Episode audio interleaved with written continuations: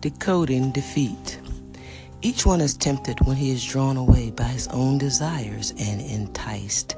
James 1 and 14. What if you could walk into the tent of the enemy's general today and overhear his plan for rolling over your defenses? Wouldn't you go about your day in a whole different way, adjusting your moves to counter his, much more confident about your prospects for winning? I want to help you do that.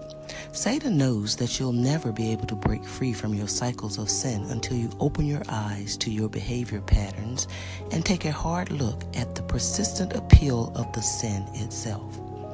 That's why, if you look closely at your defeats, you'll recognize your enemy's favorite strategies to do you in. When I lead groups on the subject of personal holiness, I ask participants to make an inventory of the one or two recurring sins that trouble them the most.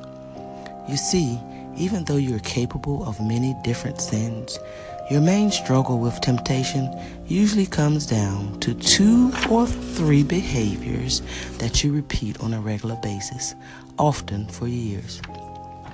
One of the ways you flee temptation, then, is to uncover these patterns and respond with a plan for success.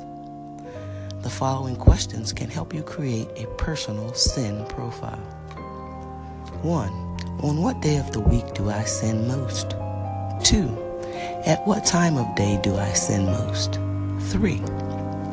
Where am I when I sin most? 4. Who is with me when I sin most? And 5. What sin or sins do I commit the most in these circumstances? Take a moment to make your own replies. By the way, I've found that 80% of respondents create the same profile. I send the most on Friday or Saturday in the evening at home when I'm alone. Now, I want you to think a little harder. Question six What are the specific negative emotions that I feel right before I sin? Turn your answer into a personal finding.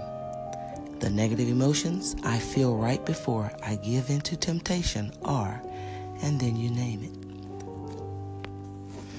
Most are startled to discover that the feelings they record show a recurring pattern, the same feelings leading to the same failures in a repeating cycle.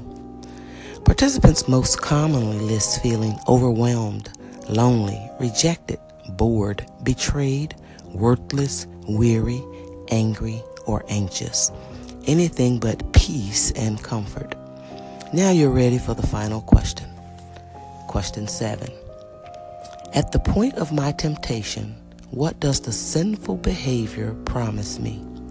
Most people reply, the promise of the temptation is that if I commit that sin, the negative feeling I'm experiencing at the time will go away or be replaced by a strong positive one. Whether we're trying to seek pleasure or escape pain, the power of temptation comes from its promise. It can make you feel better right now. Of course, God made us to dislike pain and enjoy pleasure. There's no sin in that. The damage comes when we look for the right thing in the wrong place. So ask God to help you decide what you can do now to prepare for, avoid, compensate for, prevent the occurrence of those recurring negative feelings that set you up to fall. Then, when you see the enemy lining up the same old plan today to squash you, you have a positive alternative in place. Do you want to escape? I hope so. Do not then allow the sin to establish any power over your mortal bodies in making you give way to its lust. But, like men rescued from certain death, put yourselves in God's hands as weapons of good for his for his own purposes for sin can never be your master romans 6 and 12 12 to 14 and i will leave you with Quote, temptation rarely comes in working hours. It is in their leisure time that men are made or marred.